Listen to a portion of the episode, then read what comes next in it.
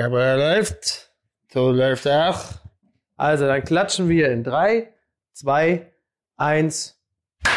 Naja. Was?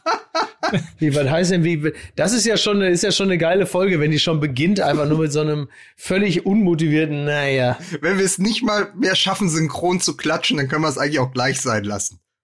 Naja, Miki und richtig. ich waren synchron, darauf möchte ich mal hinweisen. Du bist ungefähr ja. eine Dreiviertelsekunde später gewesen. Ja, aber weil die Glasfaserkabel auch, wenn sie von Hamburg kommen, genau kurz hinterm Bahnhof Spandau aufhören. Also im Wedding haben wir ja einfach nichts mehr.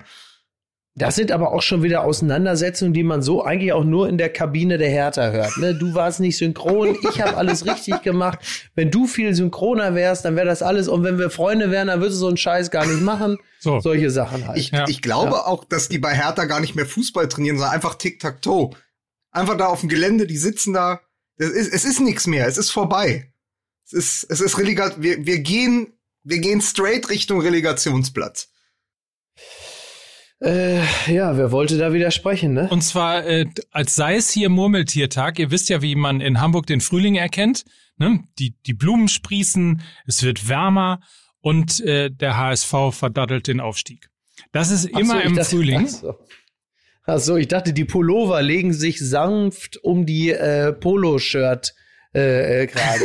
So. das natürlich Schmiegen auch. sich wieder, ja, ja da ich nicht zu den Menschen gehöre, ähm, die dem HSV wieder den Nichtaufstieg gönnen, äh, ja. ist es eigentlich, ich gehöre ja zu den Menschen, die, die dem HSV die Relegation gönnen. Und das wäre doch was ja. gegen Hertha, oder? HSV gegen Hertha, das, wäre mal ein Knaller. Ja, hör doch mal. Ja. Also, wovor ich richtig Angst habe als Hertha-Fan, ist eine Relegation gegen den VfL Bochum. Da habe ich keine Lust ja. drauf. Gegen den HSV würde ich sagen, da trifft sich dann Not gegen Elend die, die alte Dame und der HSV. Äh, aber ja. Bochum, ich glaube, gegen Bochum hat Hertha keine Chance. Äh, das glaube ich tatsächlich auch, ja. Ähm, ich, äh, ich war ja das letzte Mal, ich war ja das letzte Mal im Stadion, als der äh, VfL Bochum in der Relegation war. Und das wird dann in diesem Jahr genau zehn Jahre her sein. Crazy shit. Damals ähm, verpasste Bochum den Aufstieg oder den Wiederaufstieg und äh, eine, ein, ein damals sehr äh, schwankender Verein, äh, Borussia Mönchengladbach, mit dem Hoffnungsträger Lucien Favre, zog den Kopf aus der Schlinge. Ähm, Dante ließ sich, soweit ich mich erinnere, noch auf dem Platz die Haare rasieren und ähm, daraufhin begann der Aufstieg von Borussia Mönchengladbach, die es vor Tagen äh, da noch geschafft haben, äh, Stefan Effenberg als Sportdirektor zu verhindern. Stefan und Claudia Effenberg quasi als Führungsduo zu verhindern. Das waren noch Zeiten, Herrschaften. Ja. Aber Mike, eine Sache noch mhm. zu dem HSV-Gag. Wir haben es nicht nötig, bei anderen Podcasts zu klauen. Wir machen es wie Mickey. Wir gehen einfach in andere Podcasts. So ist das. Das ist absolut korrekt. Ich wusste ja, gar nicht, dass das der stimmt. geklaut ist, weil ich diesen Gag ungefähr von 85 verschiedenen Menschen geschickt bekommen habe. Wusste ich nicht, dass der, dass der auch, auch, in einem anderen Podcast gelaufen ist. ist. Da lasse ich mich natürlich entschuldigen. Das ist ja wohl eher ein Traditional, würde ich mal sagen, ne? oder? Dann möchte ich mich trotzdem entschuldigen. Ähm, gar nicht entschuldigen möchte ich mich für unseren heutigen Werbepartner. Das ist nämlich eine interessante Geschichte, die euch zu erzählen ist. Wir reden über Asket, asket.com, A-S-K-E-T.com. Das ist unser heutiger Partner zum ersten Mal dabei. Herzlich willkommen. Es ist eine Modemarke, die ähm, festgestellt hat, dass aus ihrer Sicht zumindest die Modeindustrie krank ist. Und das könnt ihr möglicherweise auch ähm, bei euch feststellen. Man kauft sich relativ viele Dinge, die man für den Moment gerade cool findet, aber schon ein halbes Jahr später ist ein T-Shirt, ein Hoodie, ein, ein Poloshirt oder was auch immer out. Mickey müssen wir natürlich ja. ganz klar rausnehmen. M Mickey ist im Grunde genommen ein Stück weit Asket, weil er sich einfach gedacht hat, erstens Farbe Uni immer und, ja. und ein Rollkragenpullover, den kann man im Prinzip sein ganzes Leben lang tragen. Weisenherz ist ja auf der Straße auch bekannt als Old Dirty Asket. ja, und bei mir ist natürlich der Vorteil, bei mir ist natürlich der Vorteil, bei mir kann Kleidung nie out sein, weil wenn ich sie trage, ist sie immer in. Verstehst du? Ja. Verstehe ich. Du verstehst ja. aber trotzdem das Prinzip dahinter, das ich dir erklären wollte, ne? Also dadurch, ja, bitte. dass du deinen Rollkragenpullover nie wegschmeißt, machst du eigentlich was Nachhaltiges.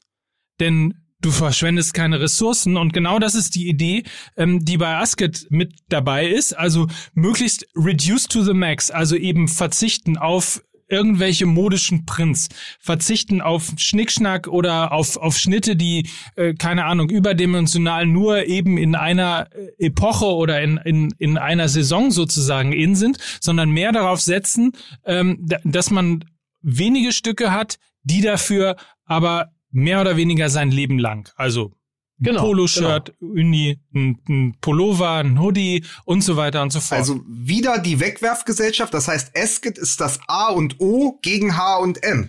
Quasi. Das ist richtig. Nein, die haben, die haben aber wirklich, die haben aber wirklich, äh, wir haben, die haben wirklich sehr, sehr coole Sachen. Ich habe mir das schon angesehen und die sind, äh, das sind halt einfach sehr im besten Sinne äh, cleane äh, Dinge und ähm, die sind, die sind sehr schön. Das ist wirklich, äh, wirklich eine, eine sehr gute Marke. Gefällt mir sehr gut ähm, haben auch schöne Farben. Also das ist jetzt, man ist ja immer so ein bisschen, dass man äh, Menschen meiner Generation, sobald sie irgendwie hören, nachhaltig und fair Fashion und so, dann zuckt man immer zusammen, weil man immer sofort das Gefühl hat, dass du das irgendwo aus dem Humana-Shop gezogen hättest. Aber so ist es nicht. Es sieht tatsächlich auch sehr gut und sehr stylisch aus. Ja, man merkt so ein bisschen so den skandinavischen Einschlag auch, ne, finde ich so im Style, in dem, in der Art und Weise, wie das designt ist. Was ich ganz schön finde, ist, sie sagen, wenn, wenn du bereits mit deinem Kleiderschrank zufrieden bist, wenn du das Gefühl hast, dass du keine Klamotten brauchst, wenn du alles hast, was du hast, dann gehst du eben nicht auf äh, esket.com, dann kaufst du eben keine Klamotten. Ähm, das finde ich ehrlicherweise ähm, einen ganz schönen Hinweis und, und ein im Grunde genommen ja auch schon das Gefühl, ähm, wo es hingeht. Ne? Also zum einen ist na klar äh, die die die Nachhaltigkeit in der Produktion. Du kannst auf der Website auch sehen, wo alles herkommt, wo welche Wolle gewonnen wird, wie die einzelnen Produktionsschritte sind.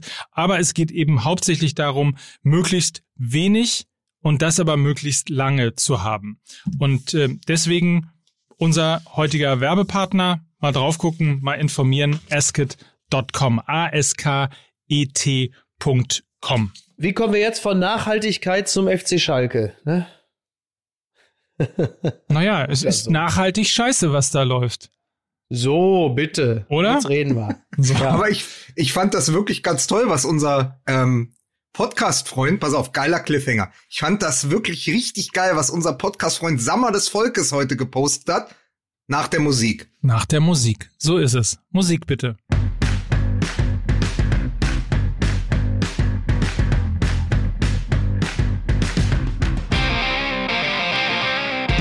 So, den ersten, den ich heute mal hier in Fußball MML, eurem Lieblingspodcast, zwei Köpfe kürzer mache, ist Mickey Beisenherz. so.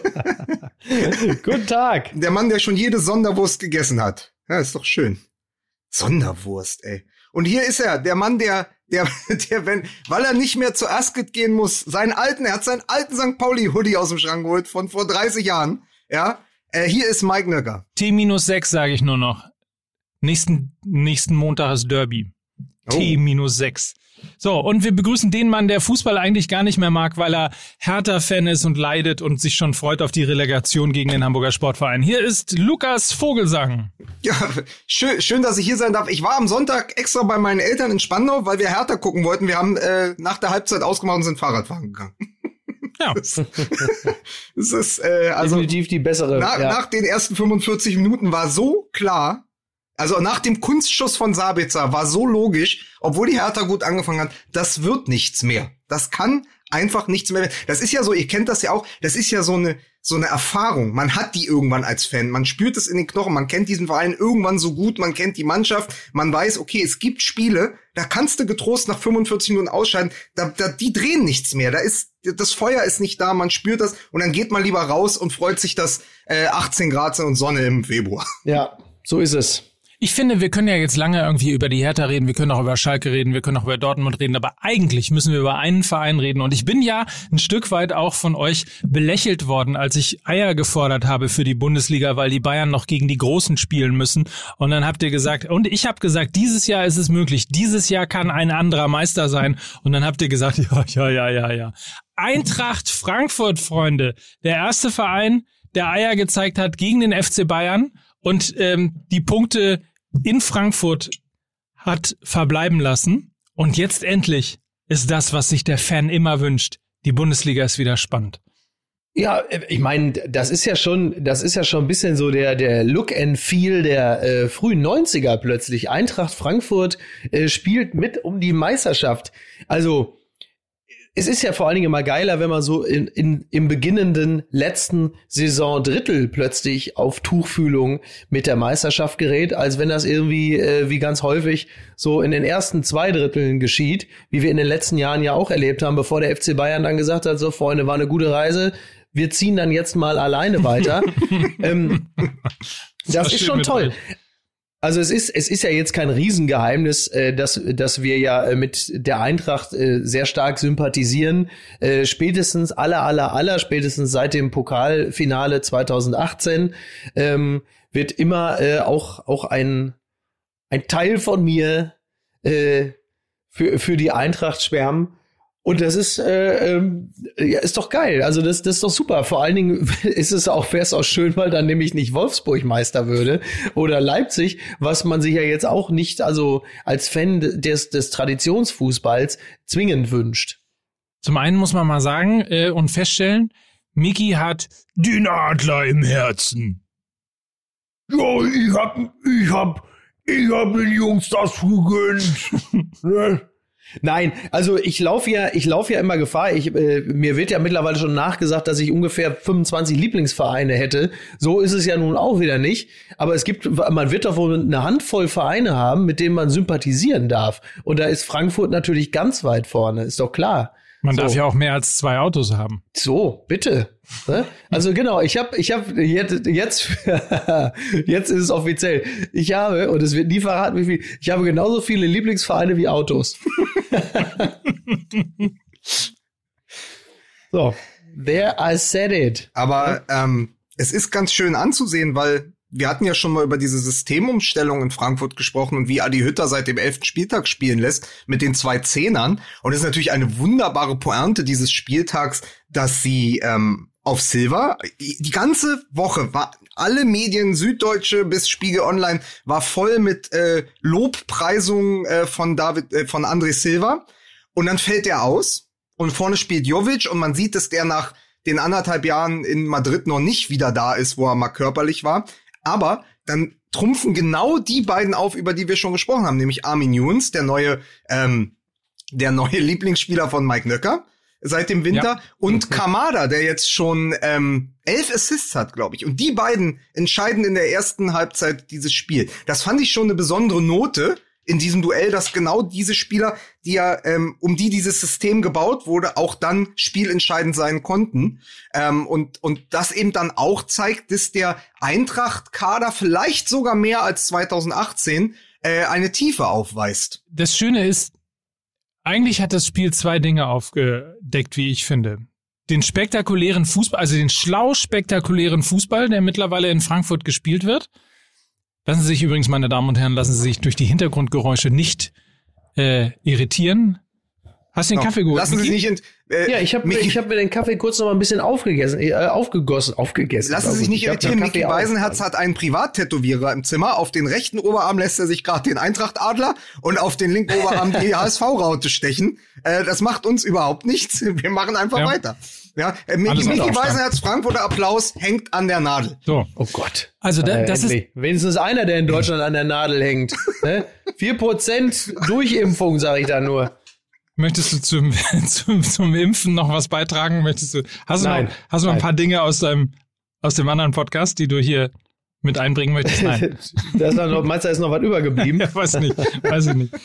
Nein, also das ist das eine, was was ich an dem Spiel sehr beeindruckend fand. Also der clever, spektakuläre Fußball, der mittlerweile in Frankfurt äh, gespielt wird. Und das Zweite, ich, ich war ja noch nie, ich mochte Bayern Fußball ehrlicherweise noch nie.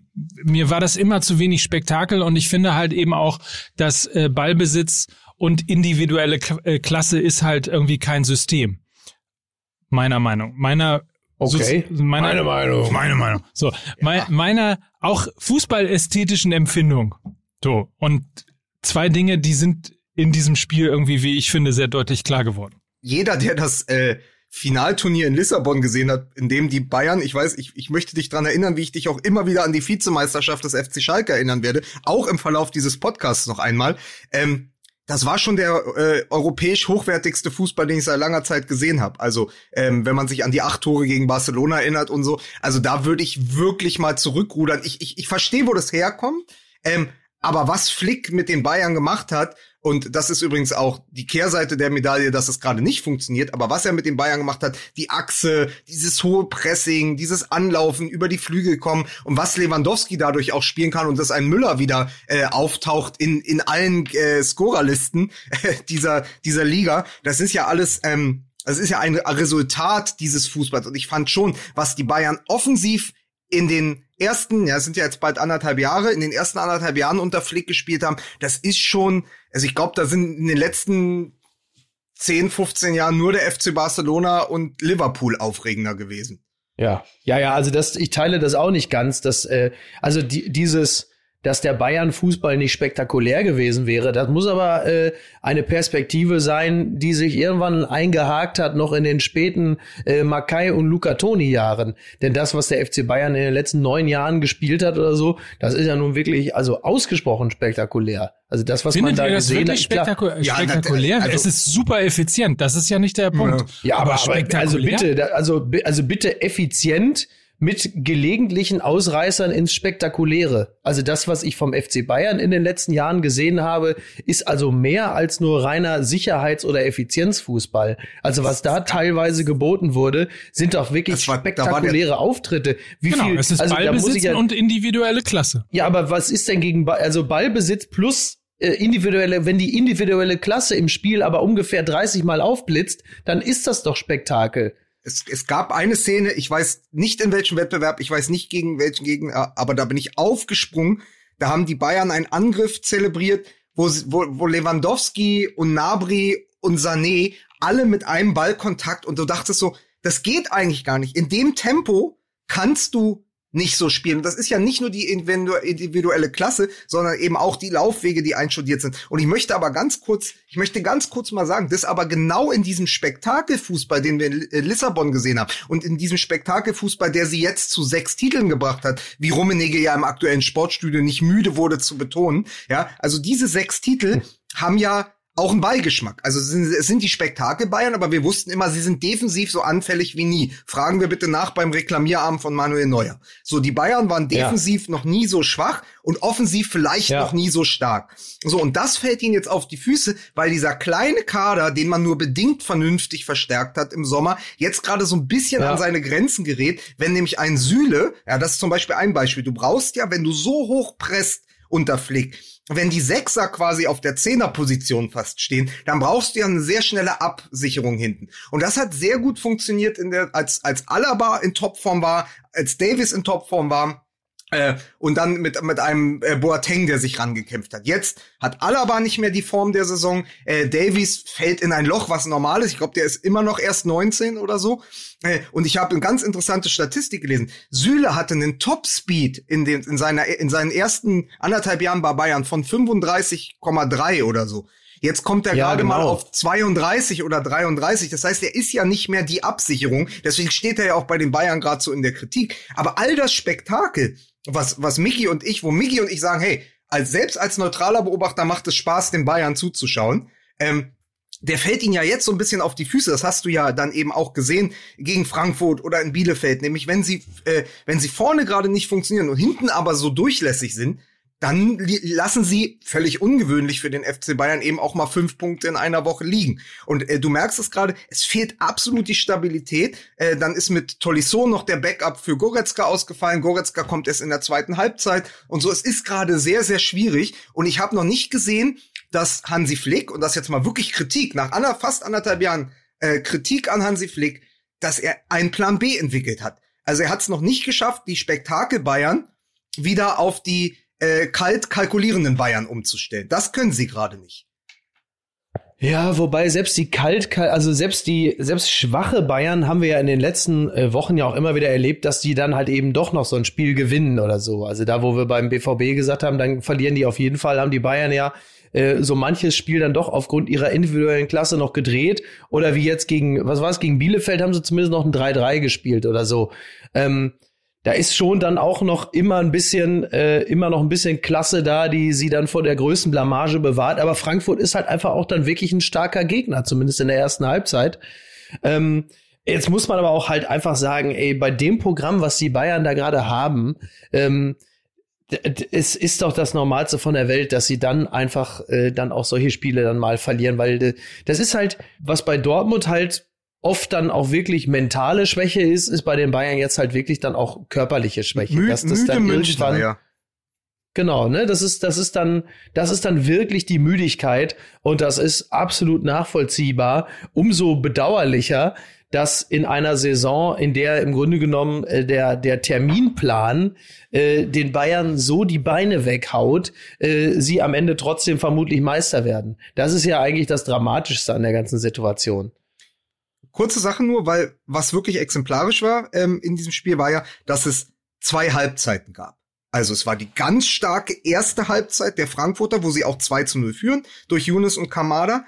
Und dann zur zweiten Halbzeit siehst du, es kommt Goretzka ins Spiel. Schon hat es eine andere Struktur. Und unter normalen Umständen wäre das ein Bayern-Spiel gewesen wie gegen Bielefeld. Da schießen sie noch das 2-2. Diesmal aber äh, lief die Müdigkeit gegen sie, also verlieren sie das. Aber man muss trotzdem sagen, wenn der Bayern-Kader, wir haben immer gesagt, wenn die Top 14 fit sind, ist das im Moment der beste Kader der Welt. Das sind sie aber nicht. Mhm. Corona, Formschwankungen, Verletzungen wie jetzt eben bei Tolisso. Ähm, äh, wie sagte Flick unter der Woche, wir werden immer weniger. Ja, was sollen wir machen? Und dann passiert das eben. Und ich sage mal so, du kannst eine erste Halbzeit in Frankfurt so spielen und 0 zu 2 zurücklegen, wenn du mal auf die Positionen guckst. Wenn Rocker, der sich immer noch nicht eingelebt hat bei den Bayern, plötzlich auf der 6 ist und Choupo-Moteng spielt auf der Müller-Position die 10. Das ist dann eben in dem Fall ein Kader, der dann, also genau auf diesen Positionen, vielleicht sogar schwächer ist als Eintracht Frankfurt.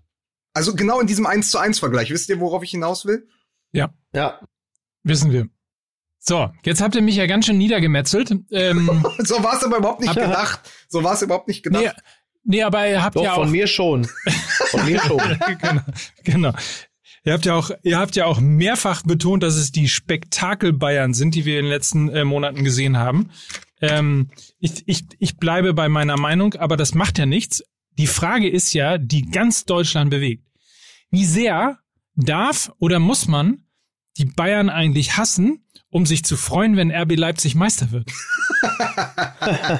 ja, ich glaube, ich, ich glaube, ich, ja, das ist natürlich äh, eine, eine äh, schön provokant gestellte Frage. Ich glaube, in diesem Falle ist es noch nicht mal der Bayern-Hass, sondern es ist einfach die tiefe Sehnsucht nach Wettbewerb. Ähm, an, an dessen Ende nach Möglichkeit mal jemand anders stehen möge. Ich glaube, in diesem Falle äh, hat es gar nichts mit Bayern Hass oder Ablehnung der Bayern zu tun, sondern es ist halt einfach die, einfach dieses, dieses Gefühl, dass mal irgendjemand anders Meister wird. Aber ob das dann Leipzig sein muss, also ich weiß es auch nicht. Also ich, ich kann ich das einfach nicht. Ich, ich kann das einfach nicht, nicht einem von einem Großkonzern alimentierten Verein die Daumen drücken. Deswegen bin ich dieses Jahr für Wolfsburg. Entschuldigung. Aber, aber ey, welcher, ohne, ohne Verein, Scheiß, welcher Verein ist denn da oben außer Eintracht Frankfurt nicht von einem, einem oder mehreren Großkonzernen alimentiert? Ich fand einen der geilsten Tweets in den letzten Wochen. Ich weiß nicht von wem, aber es war so, als die Tabelle war, Bayern erster, Leipzig zweiter, Wolfsburg dritter, Leverkusen vierter, haben gesagt, derjenige, der jetzt die Rechte für die nächste Champions League Saison hält, der kotzt doch weil die, weil die zusammen dreieinhalbtausend Fans haben. Das war natürlich, ist natürlich überspitzt, aber ähm, da wurde ich ja auch so sensationell, ähm, als ich bei unserer Live-Sendung vor dem Wolfsburger Stadion gesagt habe, nicht, dass jetzt alle 4000 Fans von Wolfsburg noch herkommen. Boah, da könnt ihr nicht vorstellen, was bei mir auf Instagram los war, in den Privatnachrichten. Also ich habe ich hab definitiv, ich habe definitiv Mittellandkanalverbot und wahrscheinlich auf, äh, auf Wolfsburg-Verbot. Hast Verstehe. du wieder mal die Herzen gefangen? Ja, natürlich. Aber äh, sag mal, jetzt, mit, jetzt mal Mit ernsthaft. wem legst du dich denn Dienstag an? Dienstag sind wir ja wieder zusammen. 20, Aber in 30. Hamburg. Richtig. Aber mit wem legst du dich da an? Ich weiß nicht, können wir noch mal Jörg Schmatke einladen? Einfach so? einfach, einfach weil es so gut geklickt hat. Aber also, nee, ähm, das ist natürlich, äh, es ist ja das Topspiel. Es ist ja, ähm, es ist ja Bremen gegen, ähm, warte, warte, Regensburg. Regensburg. Es ist ja Bremen Regensburg gegen, gegen Bremen. Und äh, dann gibt's ja an dem äh, Abend ja noch ein anderes Spiel, das, was man aber vernachlässigen kann. Ich bin gespannt. Aber ich freue mich auf jeden Fall. Wir sind äh, am Dienstagabend live aus Hamburg. Das heißt, So ist es. So äh, ist geil, ich wollte gar nicht, ich wollte gar nicht auf, auf die Tailgate-Tour hinaus. Ich wollte einfach nur mal sagen, wie, wie böse das aufgenommen wird, wenn man Fanwitze über den VfL Wolfsburg macht. Da, da, da wird überhaupt kein Spaß verstanden. Also das ist jetzt, Pass auf, ist das dieser jetzt eine, mache ich ganz kurz das, einen internen Witz, entschuldigt bitte. Ja. Aber weißt du, wie böse das aufgenommen wird, wenn du nicht Volkswagen Tailgate Tour machst, sagst? ja, äh, herzlichen Glückwunsch nachträglich zum Geburtstag. Aber ähm, das war's jetzt auch mit den mit den Insidern. Aber bleiben wir doch mal bleiben wir doch mal, weil Mickey das ja so liebt. Mickey flüchtet sich ja immer äh, sehr gerne in die äh, Retrospektive. Du warst ja jetzt schon beim ähm, Ja, Relegationsspiel. Was war das das? häufig, ne? 2010? 2011, 2011. Ja, 2011. Weißt du, woran mich Mit meinem Bruder im Stadion. Weißt du, woran mich das gerade erinnert, die Saison? Ähm, als Klinsmann Trainer bei den Bayern war. Ich glaube, Ah, hey, euer Jürgen. ich glaube, da Ah, war ah, Wolfsburg zur Hinserie, da kann man mich gerne verbessern oder Ja. anpöbeln bei Insta. Da Ja. war Wolfsburg, glaube ich, zur Hinserie Neunter. Äh, Hertha war extrem lang oben dabei, unter Favre noch. Haben noch, erinnert ihr euch, Über welches Jahr reden wir jetzt? Über 2009? acht auf, also 2008, 2009, die Wolfsburger Meisterschaft. Genau. Da war es doch so, Genau. dass Hertha ganz lange oben dabei war. Ähm, Erinnert euch, ich glaube, da haben Dieter Hönes und Lucien Favre nach dem Sieg in Cottbus noch zusammen am Mittelkreis getanzt.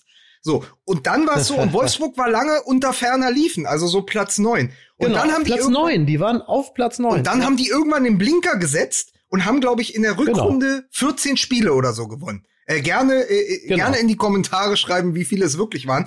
Aber sie haben äh, 12 oder 14 Spiele gewonnen und sind dann Meister geworden. Und was ja gerade Genau. passiert ist, die Bayern haben, erinnert euch, jetzt verloren gegen Gladbach, verloren gegen Frankfurt, äh, unentschieden gegen Bielefeld. Das sind einfach schon mal acht Punkte, die sie liegen gelassen haben, während Eintracht Frankfurt und eben wieder der VfL Wolfsburg den Blinker setzen. Frankfurt noch ungeschlagen, beste Mannschaft in der Rückrunde. Wolfsburg seit sieben Spielen ohne Gegentor. Da, da passiert ja gerade Hm. was. Es ist, der Trend ist ja auf das ist echt krass. Weißt du? Ja, bitte. ne? ja, aber, Also, das, aber, ich, ich sag nicht, dass die am Ende. ist auch ganz klar. Ich sag nicht, dass die, äh, äh, Herr Hönes, ich sag nicht, dass die am Ende Meister werden, aber wir haben ein Wort lang nicht mehr benutzt. Mike, welches Wort haben wir lang nicht mehr benutzt? Was ist auf der Seite der Frankfurter und der Wolfsburger? Das Momentum.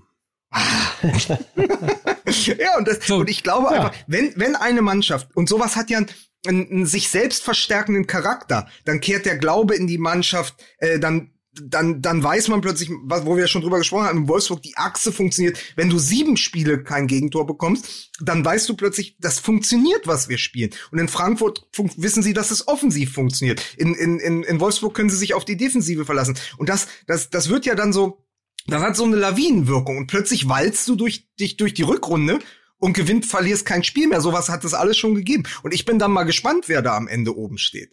Ja, wenn es denn am Ende wirklich Frankfurt wäre, wäre das natürlich äh, ziemlich fantastisch. Ich glaube noch nicht dran, weil äh, die Bundesliga sich mir in den letzten Jahren anders präsentiert hat. Aber es wäre natürlich wunderbar. Eine Sache noch zu dem Gedanken Aber- von Mike. Eine Sache noch zu diesem, wie, wie wenig kann man die Bayern äh, mögen, dass man äh, Leipzig die Meisterschaft wünscht. Aber jetzt mal ernsthaft. Das ist ein Verein, der liegt auf Platz zwei. Und vor dem, äh, vor, also letzte Woche waren es noch sieben Punkte hinter den Bayern. Dann lagen sie jetzt äh, so auf Schlagdistanz, dass klar war, am Sonntag, die Bayern hatten verloren. Am Sonntag müssen sie in Berlin gewinnen, um auf zwei Punkte ranzurücken. Jetzt stellt euch vor, Borussia Dortmund hätte das vollbringen Ich müssen. wollte es gerade sagen. Borussia das wäre Dortmund der Moment, wäre wo nach Dortmund Berlin- 2-1 verloren hätte. Borussia Dortmund wäre nach Berlin gefahren mit, mit der klaren Prämisse, wir müssen hier gewinnen, dann sind wir auf zwei Punkte an den Bayern dran. So spielen wir in Berlin. Die hätten das, wie Mike sagt, garantiert 2 zu 1 verloren. Leipzig ge geht hin und gewinnt das 3 zu 0. Bei einer Hertha, die nicht komplett, Ja. die nicht komplett auf gut Deutsch, nicht komplett scheiße war. So, die gewinnen das einfach 3 zu 0 und sagen, wir sind da. Und das wiederum mag ich. Das wiederum mag ich. Ich werde hier verrückt. Ich probiere hier zu arbeiten. Einmal in der Woche muss ich arbeiten, eine Stunde. Gib mir die doch. So. so. Also wirklich, die, So. die gehen dahin und sagen, okay, wir sind da, wir gewinnen 3 zu 0 in Berlin. Und das spricht doch für die Leipziger. Und wer das Tor von Sabitzer gesagt hat, jetzt mal losgelöst davon, dass das Leipzig ist, losgelöst davon, dass das Wolfsburg ist. Aber beide Mannschaften sind einfach extrem gut zusammengestellt. So, erstmal müssen wir ganz kurz Lukas Vogel sagen, kleinen Applaus. Der hat sich nicht aus der äh, Konzentration bringen lassen, obwohl zwischendurch eine Tröte, zweimal ein Kind und äh, noch irgendwas aus einer Geräuscheplatte hier eingespielt ein, ein worden ist. Ja, ich sag nur, ich sag nur so viel. Es ist äh, das Jahr eins der Pandemie. ähm, das nennt man Homeoffice, ja. ähm, Kita dicht. Das ist der Sound of the Homeoffice. ne? Homecasting ist das hier. Ach ja, aber ihr, ihr, genau. ihr wisst, was ich meine. Also Podcast also wir, coming home. Wir haben jetzt wirklich in zwei Sendungen oder so den VfL Wolfsburg in dieser Saison gelobt. Wir haben auch oft schon, und da gab es auch viel Kritik, äh, Leipzig gelobt. Aber ich finde trotzdem, wenn du nur auf die Mannschaften schaust, mit Sabitzer, mit Olmo, ja, äh, einfach mit Pausen. Wie geil ist dieser Kader von Leipzig? Wie viel Spaß macht es, den zuzuschauen? Und dann sind sie eben da. Und wie großartig ist in dieser Saison einfach die Wolfsburger Mannschaft, die das einfach alles wegarbeitet von hinten raus. Mit einer, mit einer Bierruhe. Und wie spektakulär der Fußball teilweise ist, den Wolfsburg und Leipzig bieten. ja, aber das Problem ist, bei Leipzig geht's ja nur um Ballbesitz und individuelle Klasse. Ich hasse das. Ich hasse das. Die machen mich wahnsinnig. Die Affen. Nein, aber mal, äh, ja, und dann mit so, mit so Spielern wie Angelino und Wout Wechhorst, wenn dein Kader dann noch veredelt wird. Also es passt alles. Was wir aber sagen müssen, jetzt mal gar nicht als Bedrohung für die Bayern, aber wie schwer wird das, wenn wir gerade so klar uns, ähm, wenn wir uns so klar positioniert haben zu Leipzig, Wolfsburg und Frankfurt, wie schwer wird das für die beiden Borussias noch in die Champions League zu kommen? Doch nahezu unmöglich. Das ist leider tatsächlich auch äh, äh, Teil der Wahrheit. Ne? Also man, äh, man freut sich dann jetzt zum Beispiel auch über Frankfurt, aber man sieht natürlich gleichzeitig auch, dass das äh, noch ein Mitbewerber mindestens um die Champions League Plätze wird und das äh, trübt dann so ein wenig die Freude des äh, Borussia Dortmund Fans, der ich Stand jetzt, immer noch bin. Und, und und das ist natürlich, das ist natürlich schon echt ein Schluck aus der Pulle, das muss man echt sagen. Also da, da oben, also ich, ich hätte jetzt äh, kein Riesenproblem damit, wenn dann irgendwann äh, beispielsweise äh, Wolfsburg dann doch noch aus diesen äh, Champions League Rängen viele oder halt eben Leipzig. So, da kann ich jetzt dann, also so weit geht dann meine Sympathie für guten Fußball nicht, äh, dass ich dann sage, Mensch, das wäre ja schade. Und äh, ja, vor allem. Also ich würde mal sagen, also Leipzig ist durch, das würde ich mal sagen. Also Bayern und Leipzig sind ja, durch, ja. was die Champions League angeht. Ja. Äh, und dann geht's halt am Ende äh, um Wolfsburg oder Frankfurt, wenn Dortmund noch reinrutschen sollte. Und dafür haben wir ja jetzt äh, zumindest im Rahmen unserer Möglichkeiten alles getan. Wir haben beide Mannschaften genau. über den grünen Klee gelobt. Absolut, das stimmt. Das ist eigentlich im Moment äh, das Momentum, äh, wo es dann heißt, für einen der beiden Mannschaften war schön da oben. Aber jetzt ja. macht mal so langsam Platz. Ja. ja, ja, also wir haben wirklich alles dafür getan, das stimmt. Aber sagen, sagen wir mal so, ähm, jetzt mal abgesehen von dem Ausreißer gegen Schalke, die man im Moment einfach schlagen muss. Ich meine, selbst Hertha hat drei Tore gegen Schalke geschafft. Am Anfang des Jahres, am 2. Ja. Januar, es ist Lichtjahre weit weg. Ähm, man muss einfach sagen, bis auf diesen Ausreißer ist es halt auch im Moment sehr, sehr schwierig, was zu sehen, was für Dortmund spricht im Vergleich, im direkten Vergleich zu Frankfurt oder äh, Wolfsburg. Und bei, äh, bei Borussia Mönchengladbach, jetzt gerade mit dem ganzen Rose-Dilemma, ist es ja noch viel frappierender. Also, wenn du dann, ja. wenn es, es sagt ja auch viel sozusagen um die innere Verfasstheit der Mannschaft aus. Und ich meine überhaupt nicht, dass die gegen den Trainer spielen oder so. Ich glaube, die ist, sie sind ein bisschen durchgeschüttelt oder vielleicht auch erschüttert mhm. nach, aufgrund dieser Personalie und dessen, was letzte Woche passiert ist. Aber wenn dann die Reaktion ausbleibt, wenn du weißt, medial wird gerade eh alles auf die Goldwaage gelegt, dann darfst du nicht gegen Mainz 05 verlieren. Das darf einfach nicht passieren. Das ist Worst Case. Ja. Das ist vor allen Dingen aus für die PR-Abteilung von Borussia Mönchengladbach absoluter Worst Case. Aber jetzt in einer Situation, in der es wirklich schon um viel geht und um die Champions League, äh, dann gegen einen äh, Verein wie Mainz zu verlieren. Ist Borussia Mönchengladbach jetzt schon mehr Borussia Dortmund, als sie äh, es für möglich gehalten hätten? In diesem Zusammenhang vielleicht eine ganz kurze Werbeunterbrechung, weil ich hinweisen möchte auf Disney Plus. Ja. Kennt ihr das oh. Streaming-Angebot aus dem Hause Disney? Äh, da gibt's nämlich seit heute, ab heute, Disney Plus Star. Braveheart, Con Air, Borussia gegen Borussia haben wir auch, der Rosekrieg Nein, der Rosenkrieg, Entschuldigung, ist auch mit dabei. Der scharlachrote Buchstabe, der schmale Grat, die Farbe des Geldes, Good Morning, Good Morning! Vietnam, alles mit dabei. Disney Plus Star, True Lies, Stirb langsam, Speed 1 und 2, Planet der Affen, auch was für Mickey Beisenherz natürlich. Natürlich. Das war doch unser Planet. Ihr habt ihn zerstört. Seid verflucht.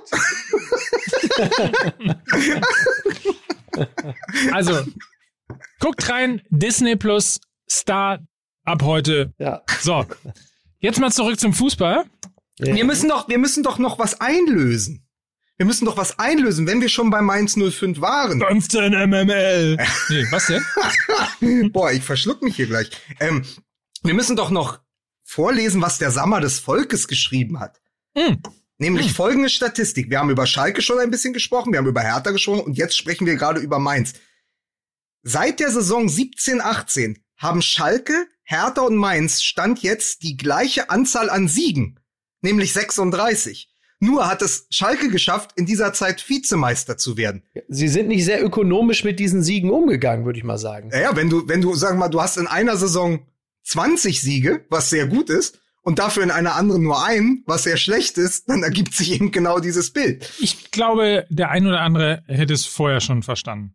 Aber da, da will ich mich nicht zu weit aus dem Fenster legen. Ja, es tut mir leid, ich hab's mir, ich hab's mir noch, ich hab's mir einfach noch mal selber erklärt.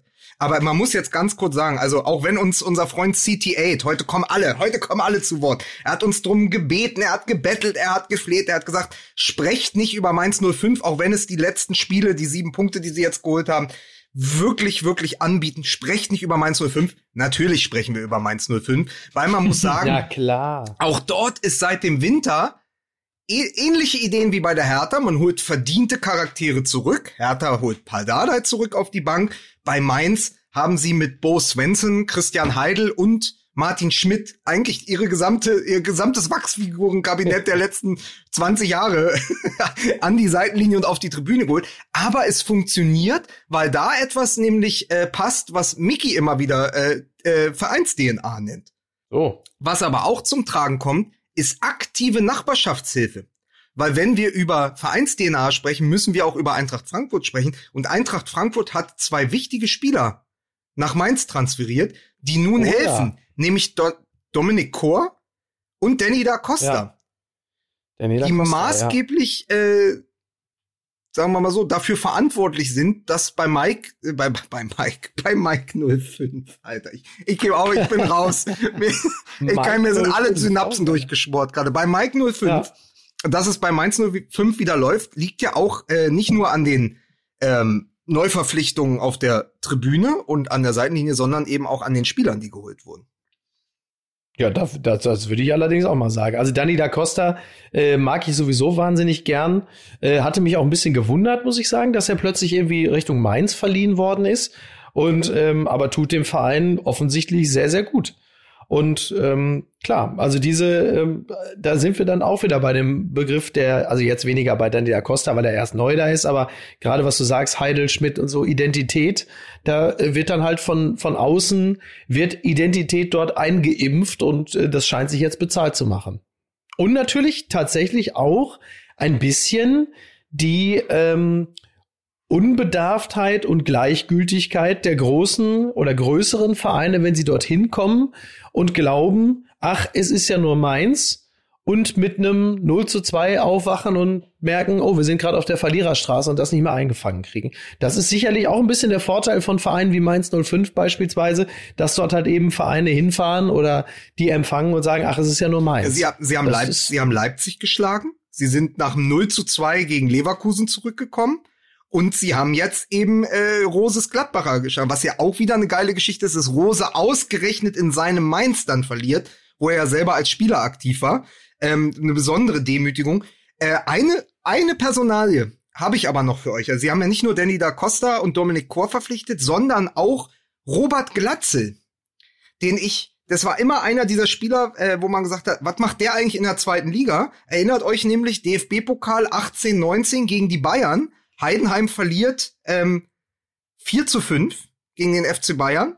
Der Reklamierarm von Neuer ist viermal oben und Glatze schießt drei Tore. war dazwischen in Cardiff, ist jetzt aber in Mainz und ist eine zusätzliche Option. Und das ist wieder so, das ist eigentlich schon wieder so eine geile Sandro Wagner-Geschichte. Also so Stürmertypen, äh, die man nicht so richtig greifen kann und dann reüssieren sie nochmal. Also er hat, glaube ich, jetzt schon einmal getroffen. Aber das ist auch so einer, so ein Schweinehund brauchst du halt im Abstiegskampf. Und dann hast du mit Chor äh, einfach einen starken Sechser. Und dann merkst du jetzt wieder, die Mainzer sind mit diesen Transfers wieder diese ekelhaften, giftigen Mainzer, wo jedes Top-Team sagt, na, eigentlich haben wir da keinen Bock hinzufahren, da gibt's nur auf die Socken. Ich nehme an, in Gelsenkirchen wird interessiert zur Kenntnis genommen worden sein. Ist das richtig? Ist das noch richtiges ja. Deutsch oder sind wir schon? Oder Weiß sind nicht, wir ist ja schon? egal, du sprichst ja über Gelsenkirchen. Ich, ich gehe nicht davon aus, dass man in Gelsenkirchen das so formulieren würde, aber generell ist es erstmal äh, korrektes Deutsch, ja.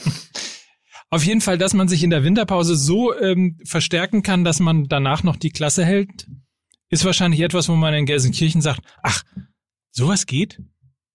Mhm. Ja, wobei sie ja beispielsweise jetzt mit jemandem wie äh, Seat Kolasinac natürlich einen sehr guten Griff getan haben, aber der alleine kann es natürlich dann auch nicht richten. Ne? Also bei Kolasinac zum Beispiel hast du natürlich auch sehr deutlich gesehen, warum es richtig war, äh, ihn äh, zu holen. So, der ist mir natürlich, wie man sich vorstellen kann, als Dortmund-Fan auch schon wieder richtig auf den Sack gegangen. Äh, alleine da, äh, weil er den Kollegen, wie heißt er noch gleich, den er über die Klinge hat springen lassen. Äh, der hat es ja auch gleich zweimal abgekriegt. Äh, Martin Kreh. Ja, richtig, genau, Martin Kreh, das war's, ja. Und ähm, so, da, da, hat die, wie man so schön sagt, die Einstellung gestimmt oder auch, wie man sagt, du brauchst so einen Drecksack, du brauchst einen Drecksack in der Mannschaft. So. Aber, aber muss man nicht, Aber das allein ist es halt eben auch nicht. Aber muss man nicht sagen, dass es die besondere, maximale Demütigung des FC Schalke ist, dass ausgerechnet Christian Heidel im Winter alles richtig gemacht hat in Mainz? Das ist, das ist richtig. Aber es ist natürlich dann am Ende des Tages auch die Art und Weise, wie du es angehst, weil ich nämlich Martin Schmidt im Interview gesehen habe und der natürlich gefragt worden ist, wie sie sich das ähm, erarbeitet haben und, und ob sie sich das hätten überhaupt träumen lassen, ähm, dass jetzt nochmal Leben in der Bude ist. Und dann, dann hat er gesagt, natürlich nicht, aber als wir angetreten sind, haben wir uns einfach versprochen, egal was hier passiert, wir bieten einfach den geilsten Abstiegskampf, äh, den, den die Bundesliga je gesehen hat. Und das ist natürlich auch eine Art und Weise, wie man Herausforderungen angehen kann, indem man eben sagt, okay, äh, so ein bisschen äh, in, in, wie äh, Rüssmann früher, wenn wir hier nicht, wenn wir hier nicht gewinnen, treten wir ihnen den Rasen kaputt in lustig halt, ne? Oder in, in positiv. Ja, Absolut. Es ist genau, es ist genau dieses Giftige. Und das muss man den Leuten heutzutage erklären. Nicht toxisch, wirklich giftig. Also wirklich giftig auf dem Platz. Das stand, Gift und Galle. Das habe ich irgendwo am Wochenende auch gelesen. Mainz ist wieder die Truppe, die dir wirklich wehtut als Gegner. Und das nicht negativ. Das ist keine Tretertruppe. Die kriegen jetzt nicht zwei Platzverweise pro Spiel, sondern die sind einfach hart am Mann und die spielen genau diesen, diesen Bruchweg-Fußball, der sie ja auch mal ausgezeichnet hat. Und mein Problem ist aber, mein Problem aber als Hertha-Fan ist, wenn ich sage irgendwann, also wenn ich mal nach dieser der Logikfolge sage, Mensch, es wäre echt schade, dass, wenn Schalke absteigt. Und eigentlich können diese Mainzer auch nicht absteigen. Und der erste FC Köln, die Kölner, die müssten auch in der Liga bleiben. Dann bleibt nicht mal mehr viel Platz für meinen Verein weil dann, dann sind die nämlich die, die runtergehen. Deswegen für mich ist das sehr schmerzhaft im Moment, weil ich schon so sehe, also so Mainz gehört für mich nach nicht nur wegen Klopp und nicht nur wegen Tuchel, aber in den letzten Jahren, das ist ja fast schon Traditionsverein, wenn man auf die letzten 20 Jahre der Bundesliga guckt. Mainz gehört für mich in die erste Liga, Köln gehört für mich in die erste Liga und natürlich gehört der FC Schalke mit seinen Mitgliedern, seiner Power und seiner Tradition Absolut. auch in die erste Liga. Nur dann muss wirklich, äh, dann muss wirklich der Big City Club runtergehen, weil man dem das am ehesten im Moment gönnt. Und als Ostwestfale sage ich dir, Arminia Bielefeld gehört auch in die Bundesliga. Ja, nee, mein lieber Gary Weber, das glaube ich zum Beispiel nicht. nee, da bin ich da, da bin ich tatsächlich. Also ich finde, äh, finde ähm, Arminia Ihr Bielefeld aber heute gehört. Auf Anti. Arminia Bielefeld gehört zwischen die erste und die zweite Liga. Das ist, das ist doch die Wahrheit. Ihr so, seid Arminia aber Bielefeld heute Anti. gehört zwischen die erste und die zweite Liga. Ähm, Nein, das ist also bei Schalke. Das spielen aber spektakulären ich, äh, Fußball. ja, pass auf, aber die haben weder Ballbesitz noch individuelle Klasse. Das ist schwierig. Bei, aber jetzt mal, jetzt mal was anderes. Äh, wenn jetzt gesetzt den Fall, dass der FC Schalke absteigen sollte, was ja nun jetzt also keine absolut kühne These wäre, ähm, wachen die dann eigentlich direkt in der vierten Liga wieder auf? Also wie realistisch ist denn das überhaupt, dass sie die Lizenz für die zweite Liga kriegen? Nach dem, was wir so über die Jahre hinweg äh, über das Finanzgebaren der Schalker erfahren durften. Also ist, ist es dann eigentlich so, dass die Schalker jammern und sagen, oh Gott, zweite Liga? Oder heißt es, äh, hallo, was weiß ich, Hessen-Kassel, wir kommen? Gute Frage. Ich bin mir nicht sicher, ob das Lizenzierungsverfahren nicht sogar schon abgeschlossen äh, ist und sie für die erste und zweite Liga die Lizenz bekommen haben. Aber also ich würde es ihnen natürlich gönnen, ja. ja. das ist ja wohl klar. Ne? Aber ähm, diese ja, bis ganzen 1. Bis 1. April, wieder, Mike. Wie bitte? Bis 1. April müssen die Unterlagen eingereicht werden. Ah, okay. Ja. Okay. Das ist ja, ja für, für Gelsenkirchen auch ein gutes Datum. ja, aber Vielleicht kann dir dein Freund, äh, dein Freund Schröder helfen und hier beim, bei Gazprom mal anrufen oder so.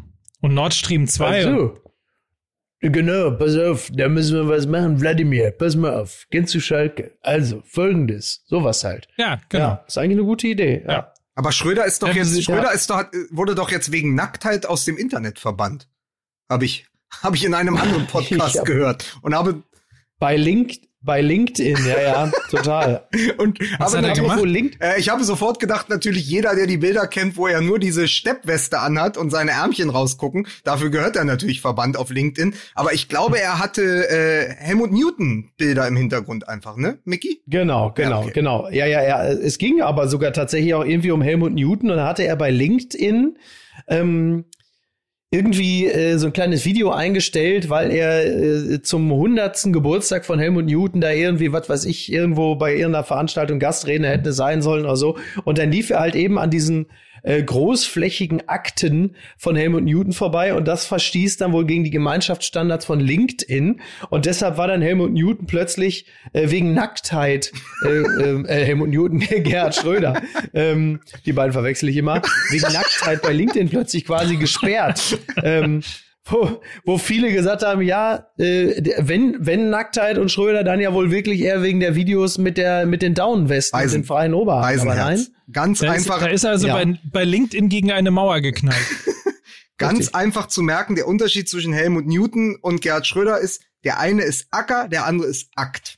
Das ist ganz einfach, ganz einfach zu merken. So. so. Aber kommen wir Richtig. doch mal. Acker auf, und Akta. Wie, wie kommen wir denn jetzt, wie kommen wir denn jetzt von älteren Männern mhm. mit Meinung und manchmal auch mit äh, Realitätsverlust. Wie kommen wir da jetzt zum Auftritt von Rummenigge im aktuellen Sportstudio? Da, da, da,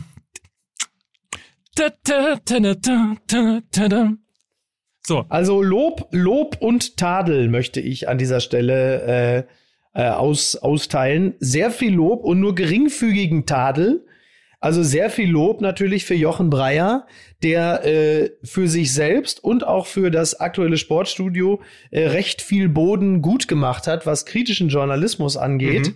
Äh, da hat er, da hat er ein paar sehr gute Punkte gesetzt, wie ich finde.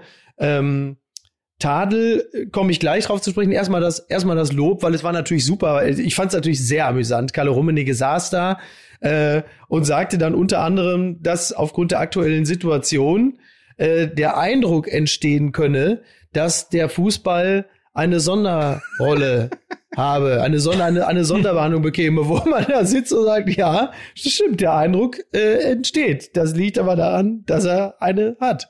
Dadurch entsteht der Eindruck. Das fand ich sehr amüsant und klar, natürlich, Lukas, du übernimmst gern äh, sicherlich das bemerkenswerteste Zitat aus diesem Gespräch. Worauf willst du hinaus? Ich habe mir das ganze Ding angeguckt. Es gab viele Bemerkens. Ja, auf Katar natürlich. So, auf Katar. Klar, ja, Menschenverletzung ist keine ich wollt, Kultur. Ja, ja, das war, ich ja, auch, das war. Ich kann auch gerne einfach.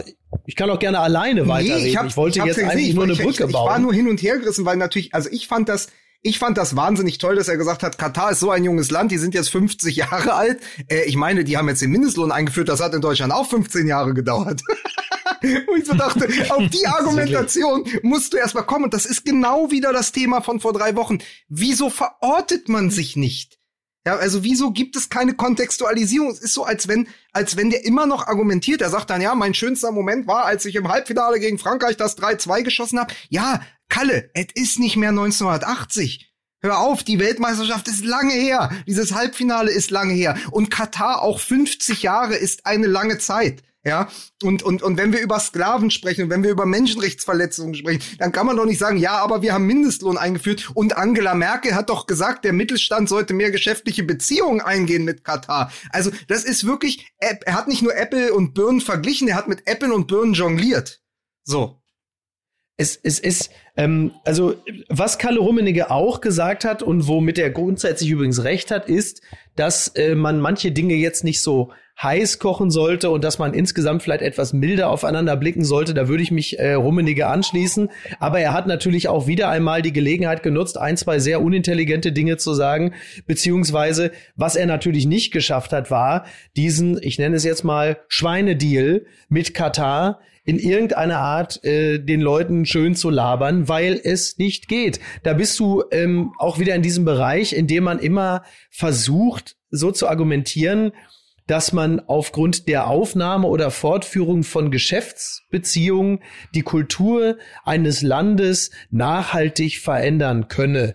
Und da bin ich der Ansicht, nein, das funktioniert nicht. Das wird auch, es macht auch die Bundesregierung auch gerne, wenn es um beispielsweise Saudi-Arabien geht oder generell, wenn es um dubiose Geschäftskontakte geht, wenn man mal sagt, man könnte durch die Aufnahme von Geschäftsbeziehungen in dem Land nachhaltig etwas verändern. Und da bin ich der Ansicht, das geht, glaube ich, nicht. So. Und als er dann sagte, klar, in dem Land gibt's irgendwie eine andere Kultur und dann Jochen Breyer sagte, Menschenrechtsverletzungen sind keine Kultur, da hat er natürlich mal einen richtig schönen Treffer gelandet.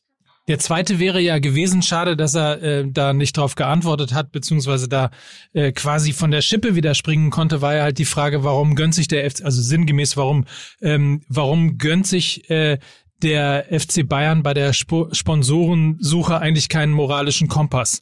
So, das wäre eigentlich eine Top-Frage. Also es war eine Top-Frage. Und man muss mal an dieser Stelle sagen, irgendwie auch nochmal großes Lob. Und an diesem Interview sieht man übrigens, wie wichtig es ist und wie möglich es ist, auch kritischen Journalismus im Fußball zuzulassen, in, einem, in einer Branche, wo journalistisch irgendwie immer eher die Angst mitregiert, ob ich denn morgen noch ein Interview bekomme, wenn ich hier auf der Pressekonferenz ja, ja. oder da im Einzelgespräch ähm, ein, ja, ein, eine zu strenge Frage stellt die Putzerfisch-Mentalität. Also großes Lob und vor allen Dingen an, an, äh, an Jochen Breyer und vor allen Dingen, äh, also das wirklich mal herausgestellt, so kann man eben auch Interviews mit Fußballern oder mit Sportfunktionären führen, weil es natürlich berechtigte Dinge gibt im Fußball, ähm, die man zu kritisieren hat. Übrigens, übrigens an dieser Stelle ähm, auch ein Lob an Karl-Heinz Rummenigge, dass er sich da hingesetzt hat. Genau. Denn äh, zu einem gelungenen Interview gehören immer zwei. Ähm, da kann, Jochen Breyer kann kritische Fragen nur an ein Gegenüber stellen, wenn es sich da hinsetzt, äh, ahnend und wissend, dass genau diese Fragen natürlich kommen war werden. Schön, schön war das Gesicht von Rummenigge. Der hatte sich für das Wochenende einen Dreier in Frankfurt gewünscht und hat einen Breyer in Mainz bekommen. und hat natürlich und hat natürlich aufgrund der Fragen auch nicht einen Treffer an der Torwart Ja, aber gemacht. ich, ich, also, ich, ich, möchte, und, ich möchte an ähm, der einen Stelle mit Katar aber noch mal einhaken, weil ich da ein Dilemma sehe. Also ich glaube, es gibt nur die Möglichkeit, entweder der FC Bayern geht diese Partnerschaft gar nicht ein. So, das ist, das wäre für mich die richtige. Es gibt keine Partnerschaft zwischen dem FC Bayern München und Katar, weil es nicht geht unter diesen Voraussetzungen politisch und meinetwegen auch Barcelona. kulturell so. Aber wenn, und das ist auch ein Problem für den Journalismus, wenn sie diese Partnerschaft eingehen, kannst du nicht aus dem FC Bayern mehr machen, als er ist. Also immer dieses Durchmoralisieren des Vereins. Könnt ihr da nicht was ändern? Als wenn die, sozusagen, die ja auch nur von den Kataris als Werbeinstrument benutzt werden, da, dann da am Tisch sitzen mit den Scheichs und sagen, du, du, du, das mit den, das mit den Sklaven macht ihr aber nächstes Jahr nicht mehr. Und nach der WM schon gar nicht. Dann sagen, ja komm, verpiss dich, Kalle, ist gut jetzt, dann gibt's halt ein paar Millionen weniger. Also wisst ihr, worauf ich hinaus will? Das ist dieses, also entweder du machst es gar nicht und wenn du es aber machst, dann darf, dann ist diese Übermoralisierung, Überpolitisierung des Fußballs auch falsch, weil das können sie dann wieder nicht leisten. Das ist dann das falsche Instrument, das ist der falsche Hebel. Da musst du eigentlich bei Merkel anfangen, die sagt, pass auf, wenn, wir müssen den Mittelstand nach Katar schicken. Nee, vielleicht müssen wir auch politisch äh, unsere Beziehung zu Katar überdenken. Klar. Das Ding ist ja, und deswegen tut sich der Fußball ja auch so schwer, wenn du diese Diskussion quasi mit einem moralischen Kompass führst, dann fallen natürlich diverse Dominosteine auf einmal um. Ja. Äh, und dann bist du natürlich dann, dann hast du relativ schnell ehrlicherweise auch die Diskussion, warum denn äh, ein Traditionsfußballverein, der mit Katar oder mit Gazprom oder mit Nord Stream 2 oder mit Wiesenhof oder sonst was äh, Geschäfte macht, warum der eine moralisch größere Berechtigung im Fußball hat als ein Verein, der äh, durch ein Marketingkonstrukt oder durch ein, äh, ein, ein Unternehmen ähm, wie Volkswagen oder äh, wie, wie Bayer damals oder ähnliches äh, in den Fußball mit viel Geld reingedrückt wird. Also das ist ja der Punkt. Ähm, wenn du auf der einen Seite diskutierst, musst du auf der anderen irgendwie auch natürlich irgendwie gucken, was da los ist. Aber da hast du jetzt eine gefährlich, wirklich in diesem Fall toxische Suppe aus äh, österreichischer Brause, Knochensäge, Sklaverei, Geflügel, äh, Geflügelhaltung. Also das ist ja wirklich, also das muss man, wahrscheinlich muss man das nochmal, das müsste man mit viel mehr Zeit sich in Ruhe angucken. Ich sehe einfach nur, ich sehe einfach nur die, die Problematik, die darin steckt. Also sozusagen, dass dieser Fußball oft verkannt wird, als weil er halt so, weil er so wirkmächtig ist dass man ihm dann auch noch eine politische Macht zuspricht. Und ich glaube, dass, auch wenn wir das wollten, das, das wird nicht klappen, weil dann, da gibt es dann andere Herrscher und andere politische Kräfte, die jemanden wie Rummenigge dann auch nur als Lakaien belächeln. Ja. Ja, eine Sache äh, hat mir lediglich gefehlt bei diesem Interview, die hätte ich wirklich gerne von Breyer gehört. Und das ist halt die Frage, Herr Rummenigge, Sie haben ja von der Vorbildfunktion äh, der Fußballer gesprochen vor ein paar Wochen, als es äh, um den BioNTech-Impfstoff ging. Wann lassen Sie die komplette Bayern-Mannschaft mit AstraZeneca impfen, weil es dort ja gerade so ein starkes Akzeptanzproblem gibt? Die Frage hätte ich so gerne gehört. Die hätte ich wirklich gerne gehört, weil das, das wäre ja genau das gewesen. Der, der Impfstoff hat derzeit ein Akzeptanzproblem und da kann der Profifußball äh, in seiner Vorbildfunktion einiges anschieben. Deshalb, ich, Kalle Rummenigge, sage jetzt nächste Woche großer Impftermin mit Goretzka und allen und Co. Schön AstraZeneca, damit alle in Deutschland sehen, das Zeug taugt was. Das hätte ich wirklich, das, das hat mir gefehlt. Aber das ist auch das Einzige. Also du meinst, du meinst, Jochen Breyer hat trotz vieler kleiner, gut gesetzter Nadelsticheln die große Nadel in der Schublade gelassen und das hat dir, das hat dir nicht, gehol nicht, nicht geschmeckt. ich würde es ja umgekehrt sehen. Er hat die großen Nadelstiche gesetzt, aber den einen kleinen, ja, okay, den hätte so ich gerne. Aber den kleinen Peaks. Und es wäre die, und das muss man mal sagen, es wäre zum zweiten Mal hintereinander die Geste des Jahres für den Sportbild Award gewesen, wenn, er, aber, wenn die Bayern oh beziehungsweise Karl-Heinz Rummenigge das gemacht hätte. Eins muss man äh, Breyer aber lassen. Er hat ihn so verwirrt, dass Karl-Heinz Rummenigge, der im Halbfinale gegen die Franzosen das 3 zu 2 gemacht hat, dass er am Ende kein Mal auf der Torwand getroffen hat. Ja. Ich meine, Franz Beckenbauer hat, ja. glaube ich, sechs Mal getroffen und davon zweieinhalb Mal vom Weißbierglas. Ja, also ja, ja. da muss man Fünf sagen, ist, ist, und ich sage dir, Rummenigge, das wird ihm, das wird ihm im Gedächtnis bleiben. Nicht Katar. Ja, ja nicht, nicht, nicht, ja. nicht die Frage, hat der, hat der FC Bayern, obwohl er sieben Stunden in Berlin am Boden war, die Bodenhaftung verloren, sondern Mist, da gehe ich dahin und dann treffe ich kein Mal auf der Torwand. Was bin ich für ein Depp? Ja, und jetzt, und was hat, was hat natürlich äh, Kalle Rummenigge gesagt, ähm, als er mit seiner, mit seinem Tross zum Sportstudio gefahren ist? Vamos a la Breyer. ist doch wohl völlig klar. oh Gott, oh Gott. Ja, was denn? Ja, was denn? Ja, äh, ja einer muss ihn ja kann machen. Ich, kann ich ne? mir, wir sind ja fast am Ende unserer kleinen heutigen ja, Sendung. Ja, ich muss mir jetzt auch tatsächlich, muss mir jetzt auch mal langsam jetzt mal Warte, ich muss kurz ne? ein, wenn, wenn wir schon bei so schlechten Gags sind, was sagt eigentlich Nico Kovac, der in Monaco, mit Monaco gerade Paris Saint-Germain gestartet hat, was sagt der? Der geht natürlich unten an die Promenade und sagt, Strand jetzt bin ich hier. Gott, oh Gott, oh Ja, komm, ist nicht viel beschissener.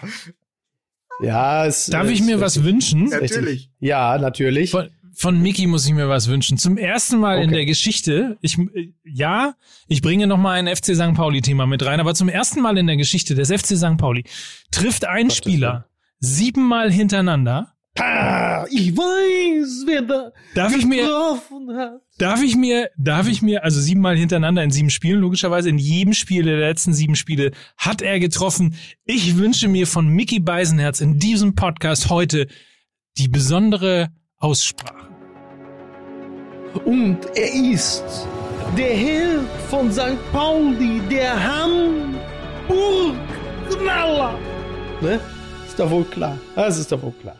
Ja. Das ist mehr als verdient. mehr als verdient. Wäre das nicht einer für Schalke? oh Jesus. Ja. Ich freue mich nächstes ja. Jahr zweite Liga. Ich freue mich. Schalke nicht schon genug? Schalke hat doch schon den toten Kopf äh, schon irgendwo draufgeklebt. Hat reicht ja wohl. Ich freue mich nächstes Jahr auf jeden Fall auf das große De Duell.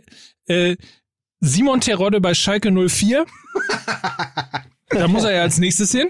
Ne? Ja. Und, und Guido Burgsteller bei uns. Ja, geil. Es wird so kommen. Terodde geht zu Schalke. Das, das wird seine Karriere nicht beenden, ohne nicht nochmal auf Schalke gespielt zu haben. Das steht ziemlich fest. Ja. Da passt er auf jeden Fall, äh, also, ne? Aber äh, mal ganz kurz, ihr könnt jetzt um mal zweite alles, Liga gucken, ne? Aber um mal alles mit ne? dem, alles, was wir aufgebaut haben in dieser Sendung, mit dem Arsch einzureichen. Es ist doch das erste Mal wahrscheinlich auf St. Pauli, dass Menschen in Braun einem Österreicher zujubeln, oder? Gott. Ja, ich konnte ja, nicht, ich habe ich hab eine Minute lang überlegt, aber äh, die Krankheit war stärker. ja, das So. Ah, Ach Gott, oh Gott, oh Gott. Ich entschuldige mich, ich entschuldige mich auch bei Evalin. Ach, pass auf, guck mal, manchmal fügt es sich doch. Ich habe Post bekommen, das ist wirklich der Abschluss jetzt, weil es ist wichtig, weil wir haben gesagt, wir spenden bei der Manuel Baum Tabelle am Ende der Saison spenden wir für den Ewald. Wie wir das machen, ist mir egal. Wir haben das aber gesagt. Wir haben gesagt, bei jeder Übereinstimmung am Ende so, und es gibt jetzt nach 22 ja. Spieltagen, pass auf, die Baumtabelle, nach 22 Spieltagen hätte es ja theoretisch 396 mögliche Übereinstimmungen geben können. So. Ja, ja. Und ein User, ein Hörer von uns, er heißt auf Instagram RetoToe, ähm, hat mir das jetzt jede okay. Woche immer geschickt. Stand, stand jetzt nach einem Wochenende, wo es drei weitere Übereinstimmungen gibt, hat die Manuel Baum Tabelle nach 22 Spieltagen 34 von 396 möglichen Übereinstimmungen. Das heißt, wir stehen im Moment bei 340 Euro für den Ewald. Es ist weniger als ich dachte. Ach so. Äh, ah, es ist weniger als ich dachte. es ist wirklich, also überleg doch mal, wie falsch muss man denn, wie falsch muss man denn diese Tabelle tippen? Und überleg mal, wie viel von den richtigen Tipps die Bayern auf eins sind. So. Zugegeben, ja. Ja. Ja, wir werden das, wir werden das beobachten und das Geld wird fließen. Ja, und er hat übrigens seinen Ex-Club, das noch als Fun Fact dran. Er hat die Bayern natürlich immer richtig auf eins und er hat als am zweitmeisten hat er richtig den FC Augsburg getippt, seinen ehemaligen Verein. Ach was. Ja, also stand jetzt 340 Euro für den für den Ewald. Das werde ich in einem Geldkoffer selber bei ihm vorbeibringen am Ende der Saison. Äh, vielleicht kommen wir da ja noch auf 500. Okay, ah, das das kriegen wir. Ich bin mir das sicher. Es sind ja, ja, noch es sind ja noch 14 12? Spiele, ne? Es sind noch zwölf Spieltage. Das heißt zwölf Spieltage. Ja, nicht 14, 12 natürlich. Das heißt genau. noch ungefähr äh, 180 mögliche Übereinstimmungen. Ungefähr. Äh, wahrscheinlich, warte, 216 Übereinstimmungen. Das sollten wir auf jeden Fall hinkriegen auf 500. Männer, es war wie immer also, großartig. I love you people. Ich wünsche euch eine schöne Woche. Ich euch auch. Ich euch auch.